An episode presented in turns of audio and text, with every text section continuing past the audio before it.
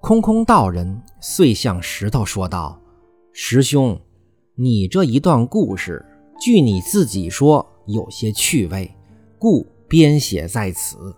意欲问世传奇。依我看来，第一件无朝代年纪可考，第二件并无大贤大忠理朝廷治风俗的善政，其中只不过几个异样女子，或情或痴，或小财微善，亦无班姑蔡女之德能。班姑就是班昭，蔡女就是蔡文姬。我纵抄去，恐世人不爱看呐。”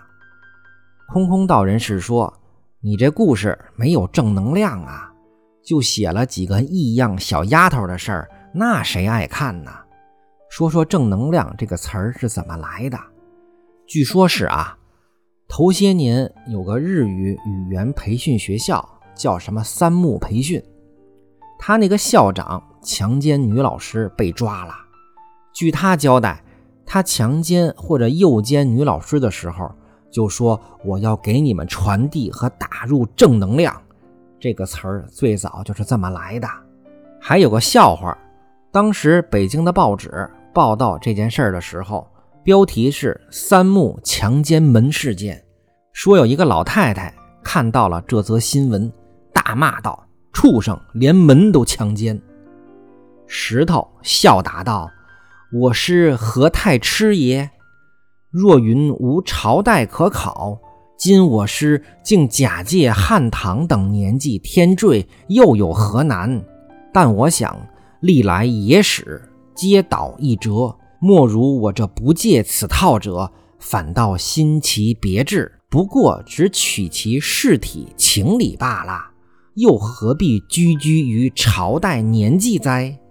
再者，市井俗人喜看治理之书者甚少，爱趣闲文者特多。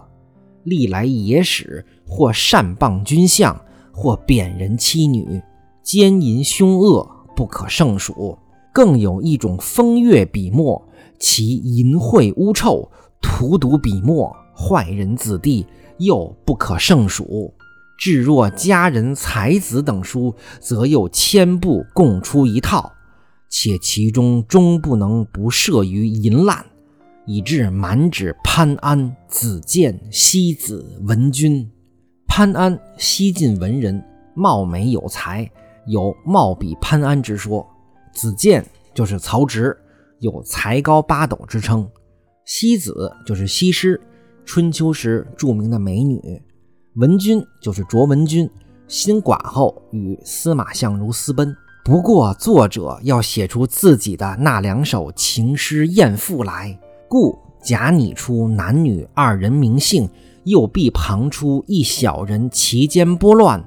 亦如剧中之小丑然。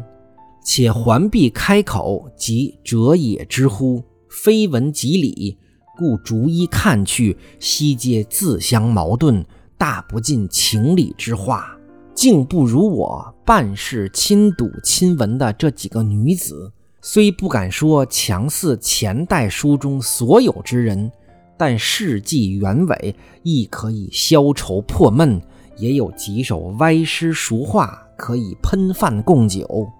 至若离合悲欢，兴衰际遇，则又追踪孽迹，不敢稍加穿凿，徒为供人之目，而反失其真传者。这是曹雪芹对什么野史、风月笔墨以及佳人才子等作品的否定和批判。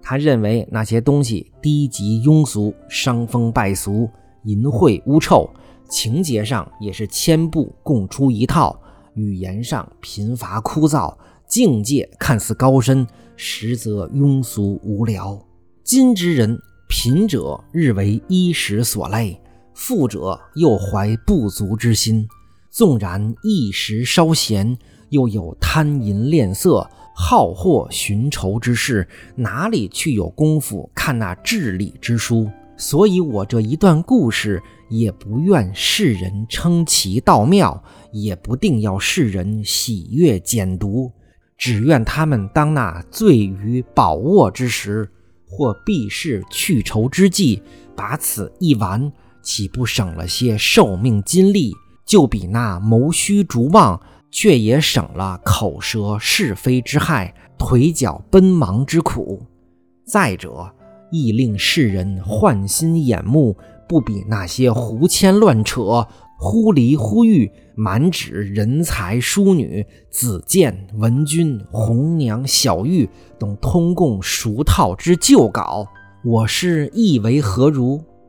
就是说，这块顽石在体验过了人世间的荣华富贵，经验过了文章锦绣地、温柔富贵乡，已经对世俗之人的品性了然于心啦。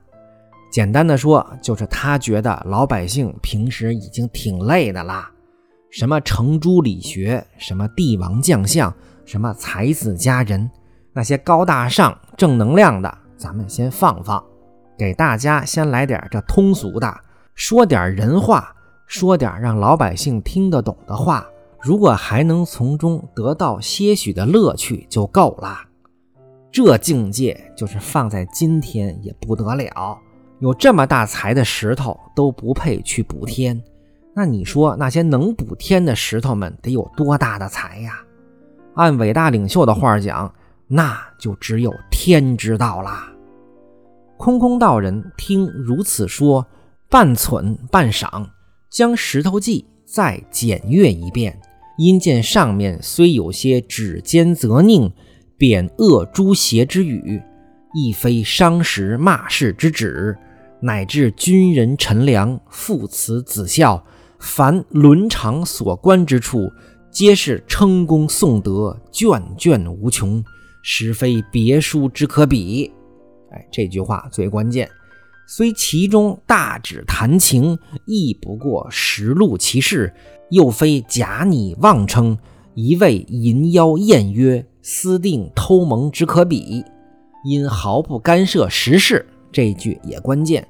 方从头至尾抄录回来，问世传奇。从此空空道人因空见色，由色生情，传情入色，自色悟空，遂易名为情僧，改石头记为情僧录。东鲁孔梅熙则题曰风月宝鉴，后因曹雪芹于道红轩中批阅10载，增删5次，纂成目录，分出章回，则题曰金陵12钗，并题一绝云：满纸荒唐言，一把辛酸泪，都云作者痴，谁解其中味。这首诗是《红楼梦》中曹雪芹以自己的身份写的唯一的一首诗。出则记名，且看时上是何故事。按那时上书云：当日地陷东南，这东南一隅有处曰姑苏，有城曰阊门者，最是红尘中1、2等富贵风流之地。阊门是苏州城的西北门，曾是苏州老百姓心目中最繁华和富裕的街区。这阊门外有个10里街，街内有个仁清巷，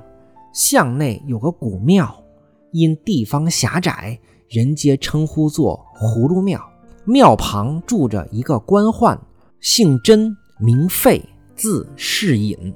就是把甄的事儿隐去的意思。嫡妻封氏，情性贤淑，深明礼义，家中虽不甚富贵，然本地便也推他为望族啦。因这甄士隐秉性恬淡，不以功名为念，每日只以观花修竹、浊酒吟诗为乐，倒是神仙一流人品。只是一件不足，如今年已半百，膝下无儿，只有一女，乳名唤作英莲，年方3岁。